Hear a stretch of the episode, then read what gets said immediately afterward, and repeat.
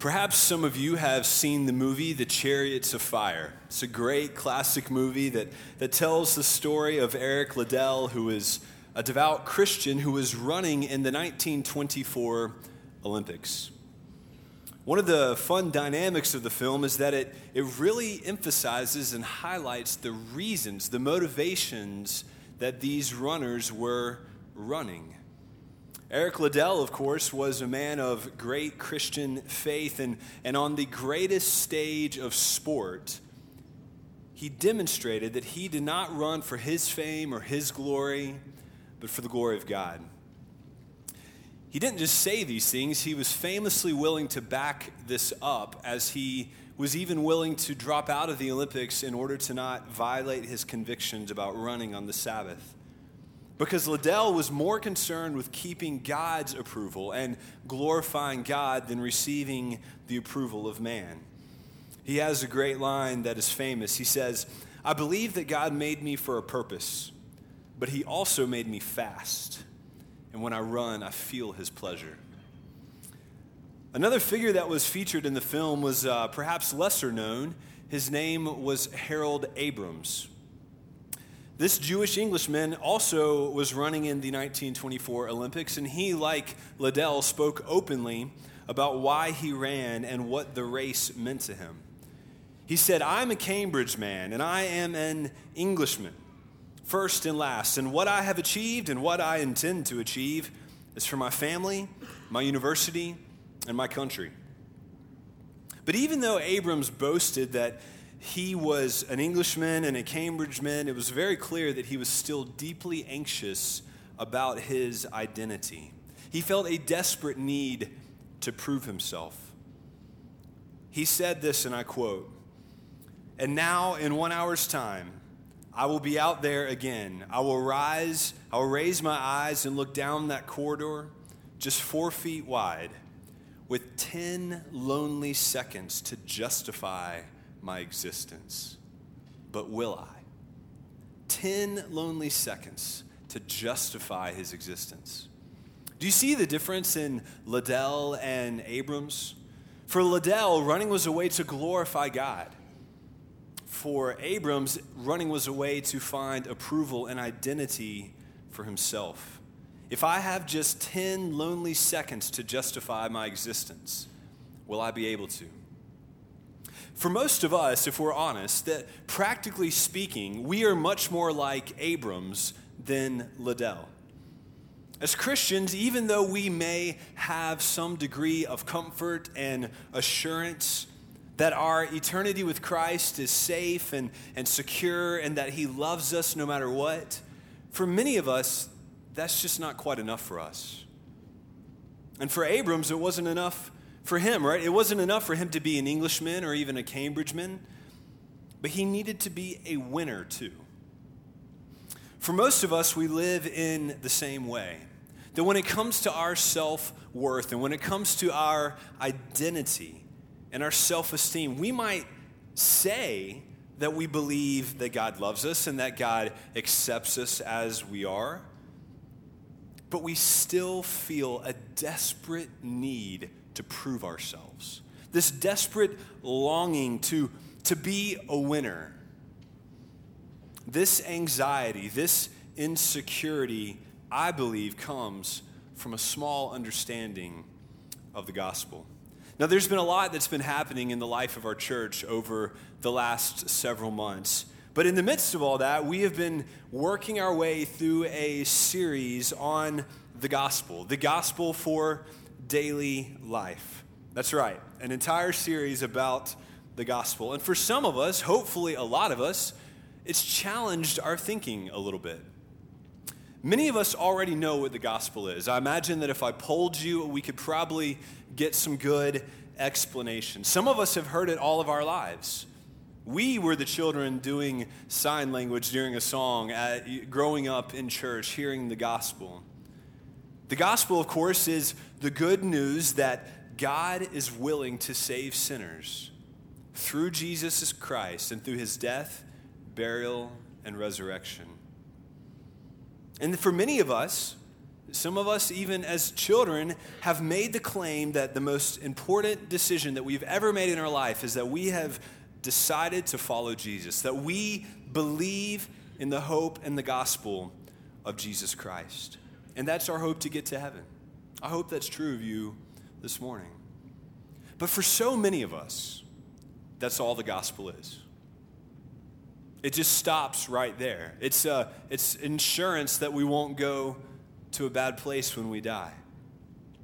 That's all the gospel is to us. And that's a problem. You see, many of us are tempted to think of the gospel mainly as this thing that, that happened in the past. Sure, it's important, and sure, it's the first step of, on this journey of faith, but practically speaking, it doesn't really affect our lives that much. It doesn't really change how you live your day today. Think of your Tuesday afternoon at 1 o'clock. How does the gospel change and affect how you're going to live on Tuesday afternoon at 1 o'clock? For many of us, we'd say, you know, I don't really know. I don't really know. But you see, I don't think that's a biblical view of the gospel. It's not a very rich and full understanding of the gospel. You see, over the last several weeks, we have been seeing in the Bible that the gospel is not just something that is for unbelievers. It certainly is, but it's not just for unbelievers and or new Christians or immature Christians or wayward Christians. The gospel we've seen is for Christians. One of the places that we can see this in the Bible, there are many, is in the book of Colossians, chapter 1, where Paul is saying, You've been hearing about the word of truth, the gospel, which has come to you. And then he says, As indeed in the whole world it is bearing fruit and growing What's the gospel doing? It's bearing fruit and growing as it also does among you since the day you heard it. What Paul is saying is that the gospel is a present tense reality. The gospel is constantly growing and it's constantly bearing fruit. That's why we've said every week that the gospel is not just the ABCs of the Christian life, the gospel is the A to Z the beginning and the end of the Christian life. We've been using this chart to illustrate how the gospel helps us grow in our walks with the Lord. Hopefully, now you're becoming more familiar with it. The claim that I've been trying to make and trying to convince you of is that the way that we grow in the Christian life, the way that you grow, the way you grow is by becoming more aware of God's holiness and more aware of your own sinfulness. Because when that happens, you realize that there's this big gap in your life, and you need the cross, the work, and the person of Jesus Christ to bridge that gap for you. And the bigger that gap grows, the more you see God as holy, and the more you see yourself as sinful, the bigger the cross gets, and the more you appreciate it. That's called worship. That is the growth, that is the pattern of growth in the Christian life. But of course, there's a problem. And as always, the problem is sin. Sin disrupts this process. It, it, it means that this doesn't always work like this in our lives. That's why I would suggest that there are some of us who, even though we are Christians, we have not grown in any distinguishable way in the last three years. Could that be a description of you and your walk with the Lord? How have you grown? How are you different as a believer in the last three or four or five years? You see, because of sin, we tend to shrink or minimize the cross. And we've talked about a couple ways we do this. One way is that we pretend.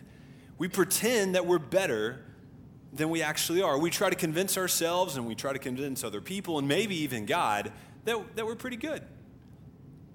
We also try to perform. That is, we minimize God's holiness so that we can meet, we think, his standard. His goal is too high, like that 10 foot basketball goal, and so we lower it to something that we can dunk on, something easier. And you see, as a result of this, when we do this, when we pretend, when we perform, we actually live with a small understanding and a small appreciation of Christ and his gospel, which means we don't have any reason to sing we don't really have many, much compelling reason to obey when it's hard. God is boring to us like this. It's a small gospel. And there's a significant danger here. It's a danger that I think that we need to be aware of. Now, I know that for some of you, this is maybe the third or fourth or fifth, I don't know, time that you've seen me walk through this chart. And, and you, maybe you've got it, and that's great. I'm glad. But the danger is that we can be tempted to think, oh, it's a small cross. Jesus doesn't deserve a small cross. Jesus needs a big cross, right? The problem is, thank you. The problem is for us is that this chart, it's an abstraction, right? It's, it's, it, it's not really real. Because the thing is, is that when you and I shrink the cross, when we pretend and when we perform and when we aren't growing, we're stealing glory from Jesus Christ. We become glory thieves, taking what he has earned and what is due his name. So the question for us is this How in the world do we keep from doing this? How in the world do we keep from shrinking the cross? How can we grow? Well, that's what I want to talk about for the next couple of weeks. If the last couple of sermons have been somewhat negative, as in don't do this, right? We're moving to, to become a little bit more positive, like let's do this now. And I'm not trying to keep you in suspense, so let me just go ahead and give you the main point right at the front end. I'm going to try to show you and convince you that in order to grow, you must believe the promises of the gospel. That's the trick. Believing the promise of the gospel. Now, that sounds real easy, but I think we'll see it's not not so easy sometimes. In order to experience the power of gospel transformation, in order to be free from sin, in order to be free from anxiety and all sorts of other burdens that burden us, you must believe the promises of the gospel. We're going to highlight two specific ones because I think they are central and foundational. Two specific gospel promises. One is passive righteousness, and the other is adoption as sons. We'll be talking about these for a couple of weeks. So, passive righteousness and adoption. Now, I'm claiming that if you want to grow, that if you want to enjoy God's grace, and if you want to enjoy gospel peace, then you must understand deeply and constantly anchor your soul to these two gospel truths.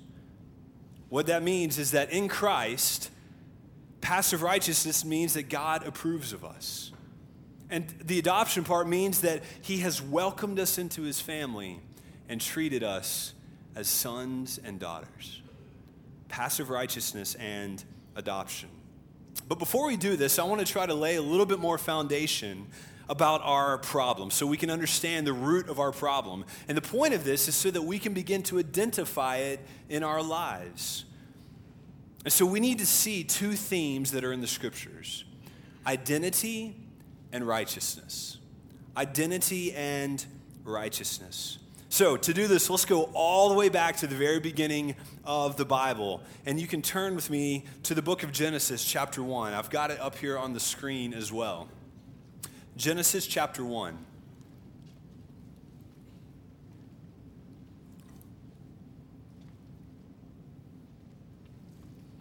Look down at verse 27. The Bible says So God created man in his own image. In the image of God, he created him. Male and female, he created them.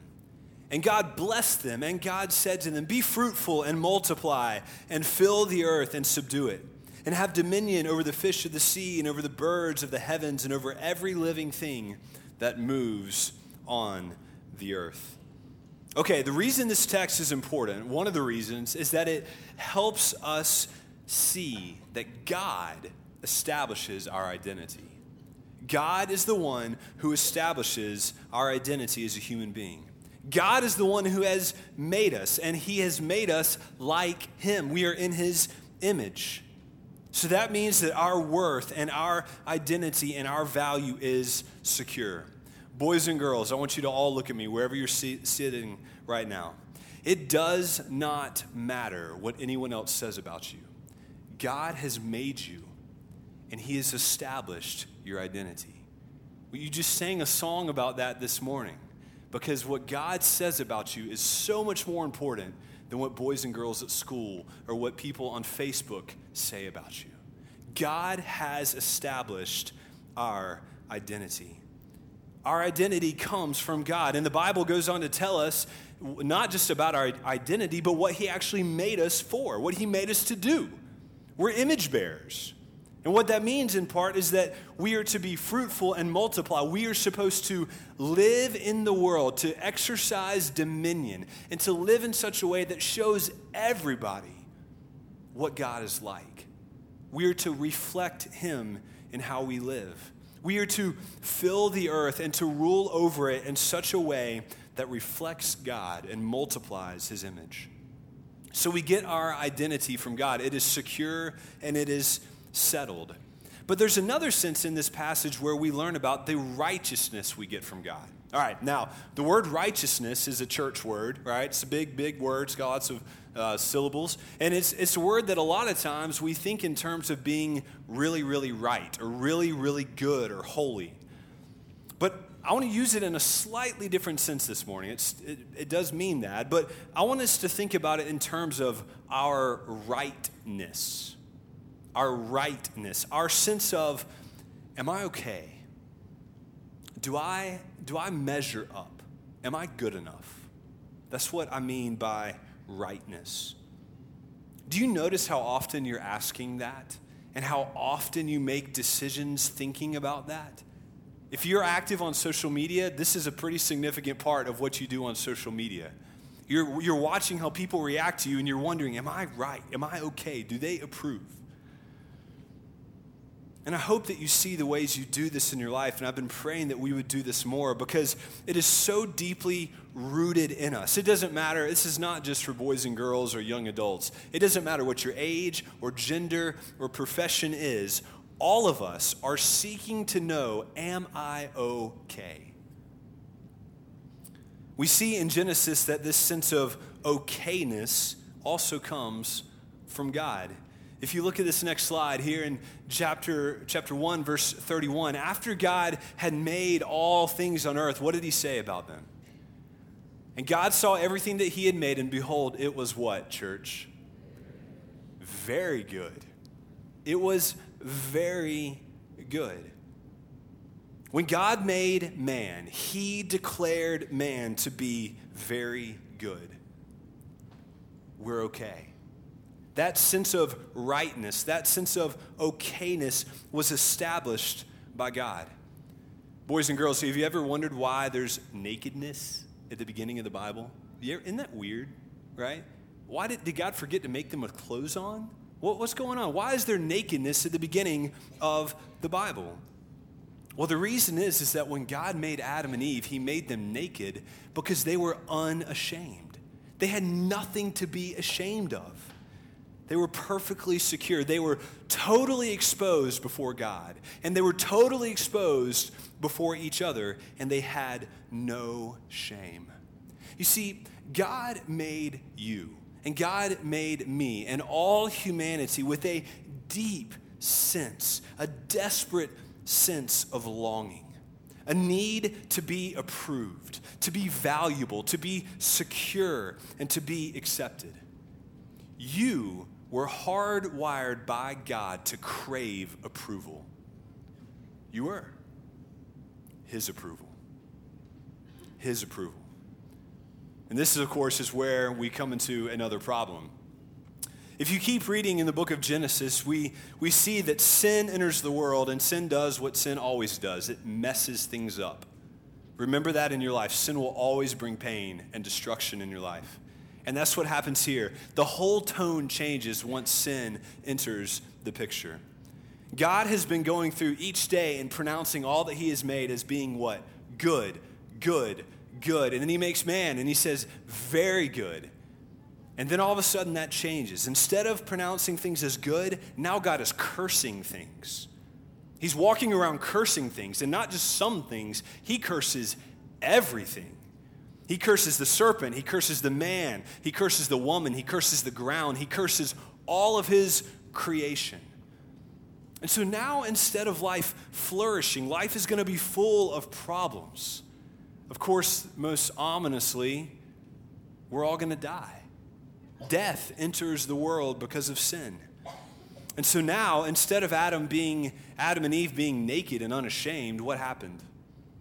Their eyes were opened and they begin to realize that they were naked. It wasn't that they didn't know it before, it was that they, were, they weren't embarrassed. They had no shame.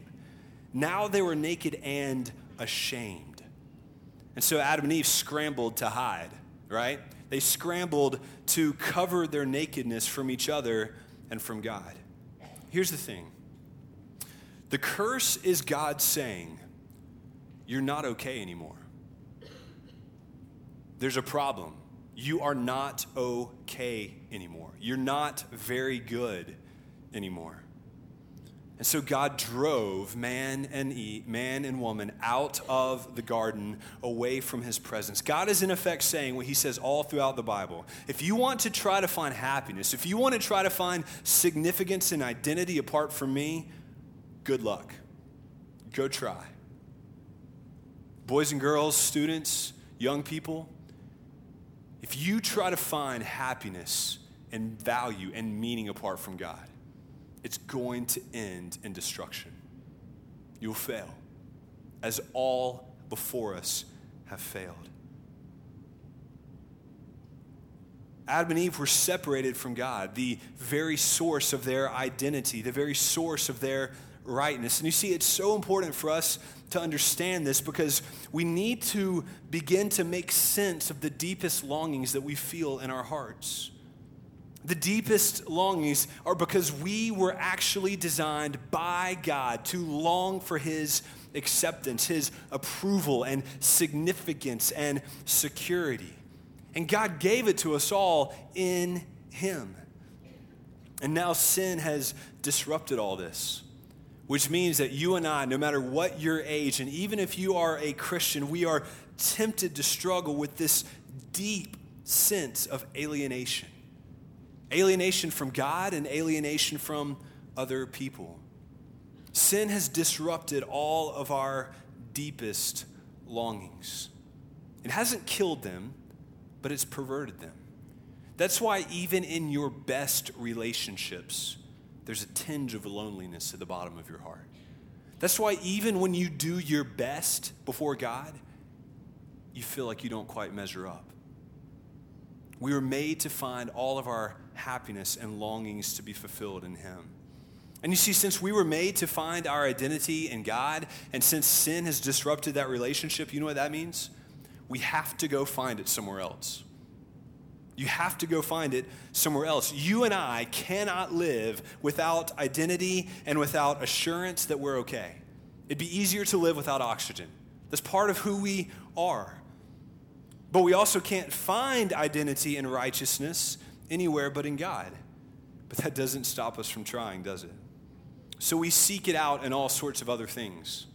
And the problem is, is that if you seek your identity, if you seek approval in anyone or anything else than God, you're seeking it in something else that's already been cursed. Right? God has cursed all of creation, so they are, and they're not God. When we seek it in people and all sorts of other things, we will come up short. That's why just a few chapters later in Genesis, we read the strange story about the Tower of Babel. Boys and girls, have you ever wondered why the Tower of Babel is in the Bible, right? What's the point of that? Well, one of the things we see here is the way that these folks were building a tower. Why? Do you remember what the Bible says? To make a name for themselves. They wanted to make a name for themselves.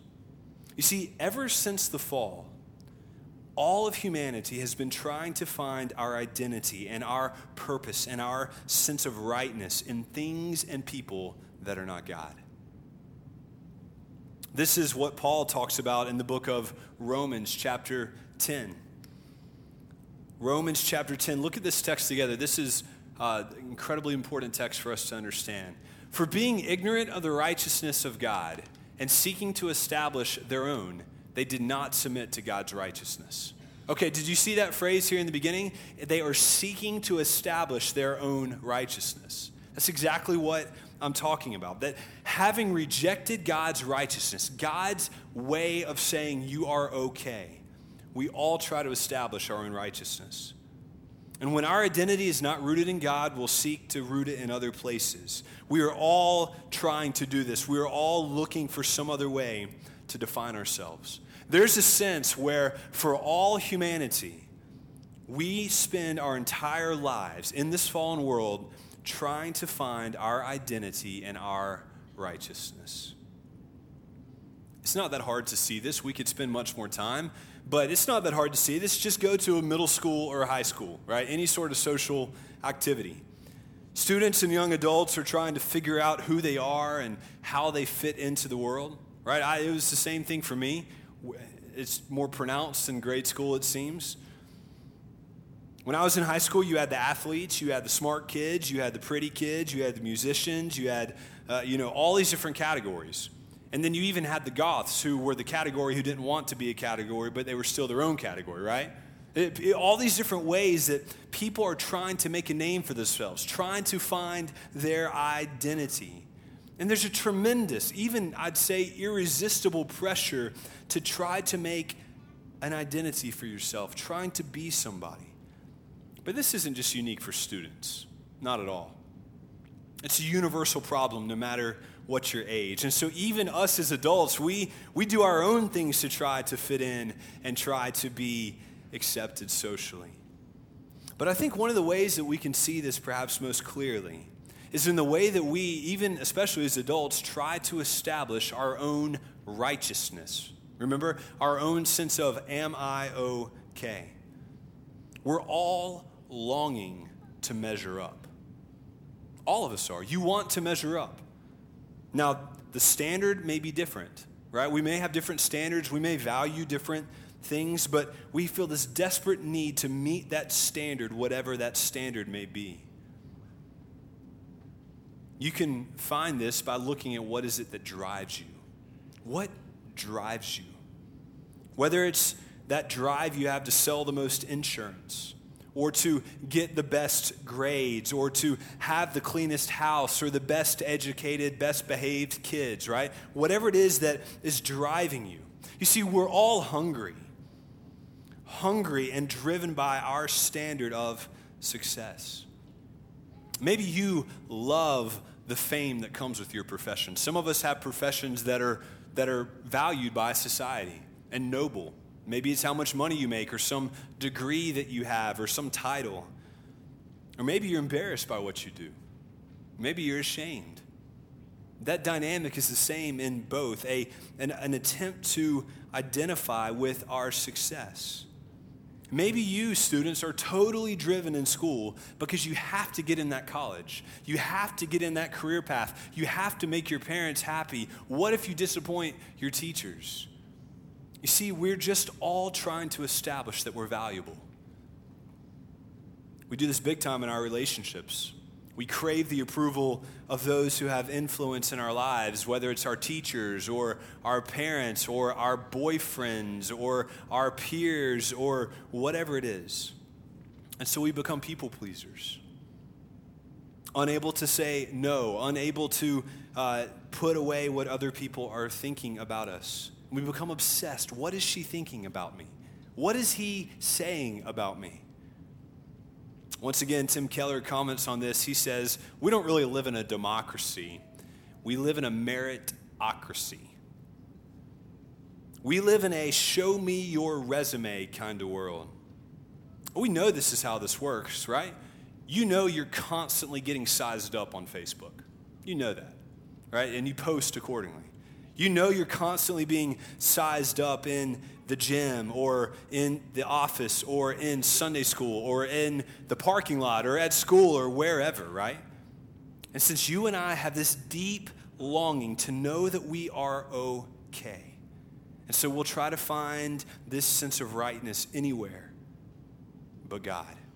And if we do that, if we try to find our approval anywhere but God, we are going to constantly be anxious and maybe depressed. Because there is no person, there is no career, there is no position, there is no accomplishment that will ever satisfy you. This is why athletes don't just win one championship, they want another one, and then another one, and it's never enough. This is why you never meet your final dollar goal, right? You always want more. We always want more. That craving that we have to achieve, that craving we have to be okay, it will never be satisfied until you're satisfied in God. You see, because you and I were made to find our righteousness, our sense of being okay in God, and He alone is the only one able to fulfill this longing. Why? He's the only one that's infinite. He can keep satisfying. And if you try to find your identity and your okayness apart from God, you are going to burn out. You're going to spend all of your energy striving to make a name for yourself and striving to measure up. By the way, we talked a couple weeks ago about pretending and performing. That's exactly what those are. Those, those are just religious expressions of trying to make a name for ourselves and trying to prove that we are measuring up. That's what Romans 10 teaches us. That if we reject God's righteousness, we're always going to be trying to find it on our own. So, let me ask you a question. Aren't you tired? Aren't you tired of trying to make a name for yourself? Aren't you tired of trying to keep other people's approval or trying to get it in the first place? Aren't you tired of trying to measure up? I am. And I bring good news this morning. The good news of the gospel is that Jesus Christ meets these needs once and for all. Which means that even though you and I are cursed sinners, the gospel is God's provision to meet the deepest longings of your soul. This is so much more than about going to heaven. The gospel is God's way to meet the deepest longings of your soul. And the more that we understand this, the more that we believe this and live in this, I'm not just talking about, sure, I believe it. I'm saying the more we live like this, the more we are going, to enjoy peace and happiness like you've never dreamed of. And you know what else is going to happen? You're going to start growing like crazy. You'll start growing like crazy. The deepest longings of your heart will never be met until you meet them in Christ.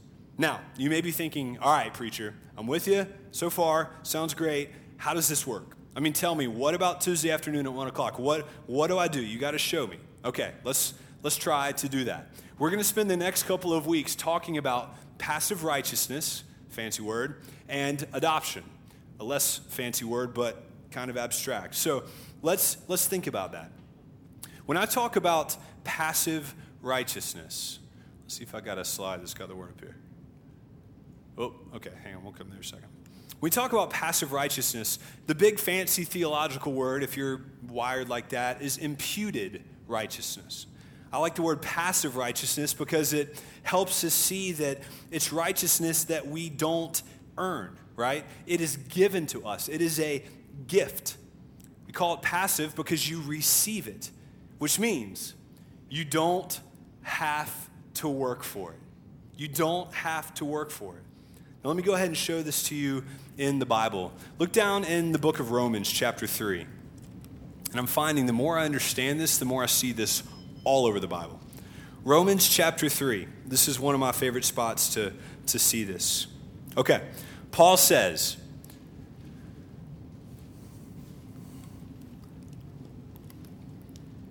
But now the righteousness of God has been manifested apart from the law.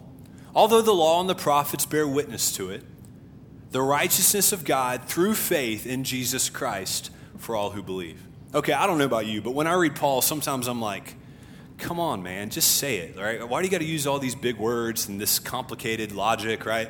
Eh, eh, he can be hard to understand, right? So, so let's let's try to think about this. What he's doing here in the middle, he's saying when he says, although the law and the prophets bear witness to this new righteousness, he's saying that this new righteousness that he's getting ready to describe, it's not totally new. The prophets were looking ahead to it, right? So if you would, I'm going to take that out. Don't tell, right? We're going to put that in parentheses so we can understand it a little better, all right? I think we can follow the logic a little better. So Paul says, But now the righteousness of God has been manifested apart from the law. Apart from the law. The righteousness of God through faith in Jesus Christ for all who believe. Okay, still kind of hard to understand, maybe? Here's what Paul's saying. Normally, the way that you measure up to God is by keeping the law, right? Righteousness comes through the law if you keep it perfectly, right? That's God's standard for righteousness. That's God's standard for being okay. You keep the law. You do not sin. You perfectly fulfill the law. How's that going for you? It's not going very well for me. I'll tell you what, I try really hard and I still fall a lot. A lot, right? That, that's not going well. In fact, I'm so bad at keeping the law that I'm going to die for it.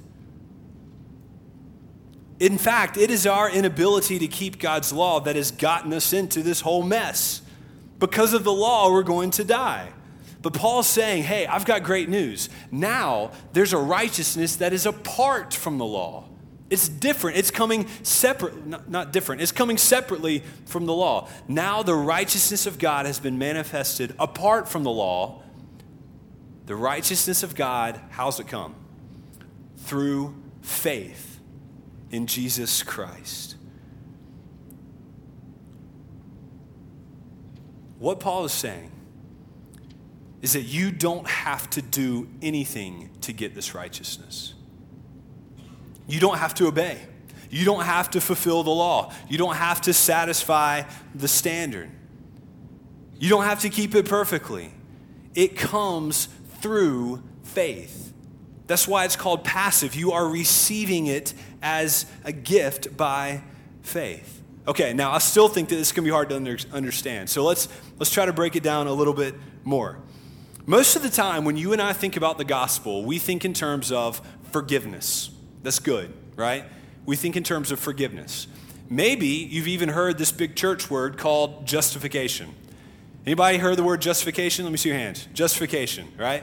Now, one of the best ways that we've heard to understand, and by the way, justification means this is how you're made right with God. This is how you are made okay. This is how you have a relationship with God.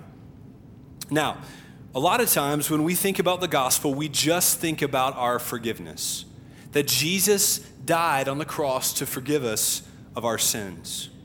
Right? That's the gospel. When we think gospel, that's what we think of. And that's good. Maybe you've even heard it like this that, that justification is that in Christ, God sees you just as if you had never sinned. Just as if you had never sinned. You have been forgiven. This is a glorious truth. This is a glorious truth. Praise God, He will not hold me accountable for the sins that I have committed.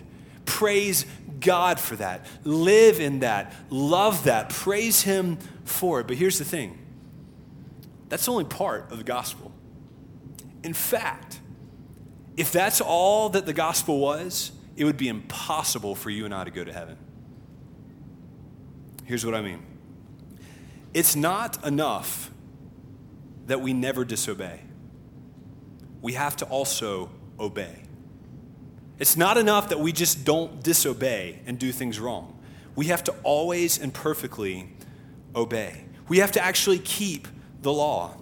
That's where passive righteousness comes in. Justification is just as if I had never sinned. Well, then passive righteousness is just as if I had always obeyed. It's the positive side of that. Do you see this? Just as if I had always obeyed. Church, I have incredible news. The gospel is not just that Jesus paid the penalty of sin for you, the gospel is also that Jesus has kept, always kept the law for you. If you like definitions, here's a definition God has not only forgiven your sin if you're in Christ, but He has also credited you with Christ's positive righteousness. Okay, this can still be hard to understand. So I've asked for some help. I need Miss Allie Denton to come on stage and help me. We're going to try to help all these adults understand what we're talking about, Allie, okay? All right. So let's say, you can stand right there, Allie. Okay. Let's say that in order to get into heaven, you have to have a clean white cloth. Okay? Will that work? You, you with me? You with me, old folks? Right? In order to get into heaven, you have to have a clean white cloth. And just so happens that I have a very clean white cloth. Here, Allie, you can hold this. All right? So the problem is, is that every time that you disobey, this cloth gets dirty. It gets stained. I didn't make it too dirty. Well, not yet. Right? It gets stained, it gets dirty. And so, in fact, instead of us having a clean cloth, our cloth looks more like this. You might want to hold it like that. Okay, careful. Hold your nose if you need to. Okay, so now Allie has a very, very dirty cloth. So, so, so this is not enough to get into heaven because it's dirty. Now, in forgiveness, this is what Jesus does. On the cross, Jesus takes away our dirty cloth. That's great news. But, but what's Allie need to get to heaven? She needs the clean cloth too. She may not have any sin, right? Jesus may have taken care of that. Passive righteousness is that Jesus gives her his record, the clean cloth. Does that make sense? Everybody give Allie a round of applause.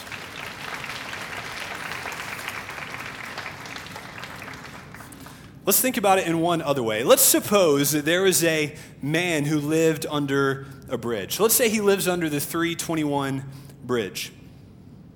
This man's made some bad choices, so he's homeless.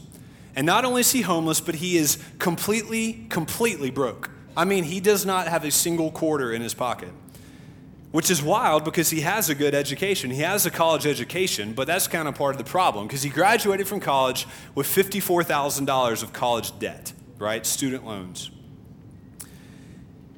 So now he's in a bad position. Not only is he completely broke, but he actually is negative $54,000 in debt.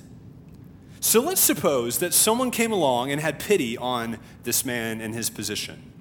And out of his pity and out of his generosity and out of his love, he paid off his student loans. $54,000 of loans gone. $54,000 of debt paid for. Right? That I mean that would be a good day for this homeless guy under the bridge. The problem is though is that he is still completely broke. He's still completely broke. So passive righteousness, the way that works is that that would be illustrated you see, because for many of us, the gospel is just that Jesus came and paid off our big debt. But if that's all that happens, then we are still broke without any positive righteousness. We haven't kept the law, we haven't loved our neighbor like we should. Sure, Jesus has gotten rid of our sin, but we still don't have any good deeds. So let's think about our broke homeless guy again. Let's say that another man comes along and he actually hands this broke homeless man, no debt, but he hands this broke homeless man a debit card with his name on it. And he says, This is your debit card. And I've put you now as an account holder on my account. You can draw out of it as much as you want without limit forever, as much as you want. And don't worry about running out because I actually have $9 billion in the bank, right? Now, that's passive righteousness. It's not just that Jesus paid off our debt, Jesus credited us with his wealth. Just as if we had never sinned, and just as if we had already and always obeyed. Jesus didn't just pay off our sin debt, He deposited His fortune of perfect obedience into our bank accounts. So, church, if you are in Christ, you are forgiven and you are righteous. Forgiven and righteous. Isn't it amazing? You don't seem very amazed, but I'll, I'll bear with you, right? You see, but there's a problem. The problem is that not only do we barely understand this process theologically, but we don't live in light of this on a day to day basis. And what that means is that when we have to answer the question, Am I okay? we may say, Yeah, I'm okay in Jesus, but we still go looking for satisfaction elsewhere. If you don't trust that you receive righteousness by faith, you're going to keep looking for it on your own. That means a lot of things. One thing it means is that when you mess up, you're going to be miserable because deep down you're banking on your obedience to keep God happy. Martin Luther said something to the effect of if we wander away or forget our passive righteousness, then our hearts will always default back to works or self righteousness. Because you and I were designed to answer the question, Am I okay? And we can only be okay in God. Now, I'm going to build on this in coming weeks. We're not going to do a lot of application or implications yet. I hope that you're seeing some of them. But let me give you this, let me leave you with this. Here's the whole point of my sermon. If you are in Jesus, you're good enough. Which is an amazing story for me if you knew the details of my life. If you are in Jesus, you are good enough. So relax. You can rest. This is what Jesus said Come to me, all who are weary and heavy laden. I can and will give you rest. You don't have to do anything else. You can't gain more approval and you can't lose God's approval. If you are in Jesus, God is perfectly happy with you because God is perfectly happy with Jesus. That's true on your best day, and that's true on your worst day. But what that also means, and I have to tell you this if you're not in Jesus, you're not okay. And you're going to wander with anxiety and despair, constantly trying to make a name for yourself, constantly trying to find someone that'll tell you you're okay, and you will not find it. So turn to Jesus. Let him pay for your sin and credit your account. Faith, righteousness through faith. Will you join me in prayer?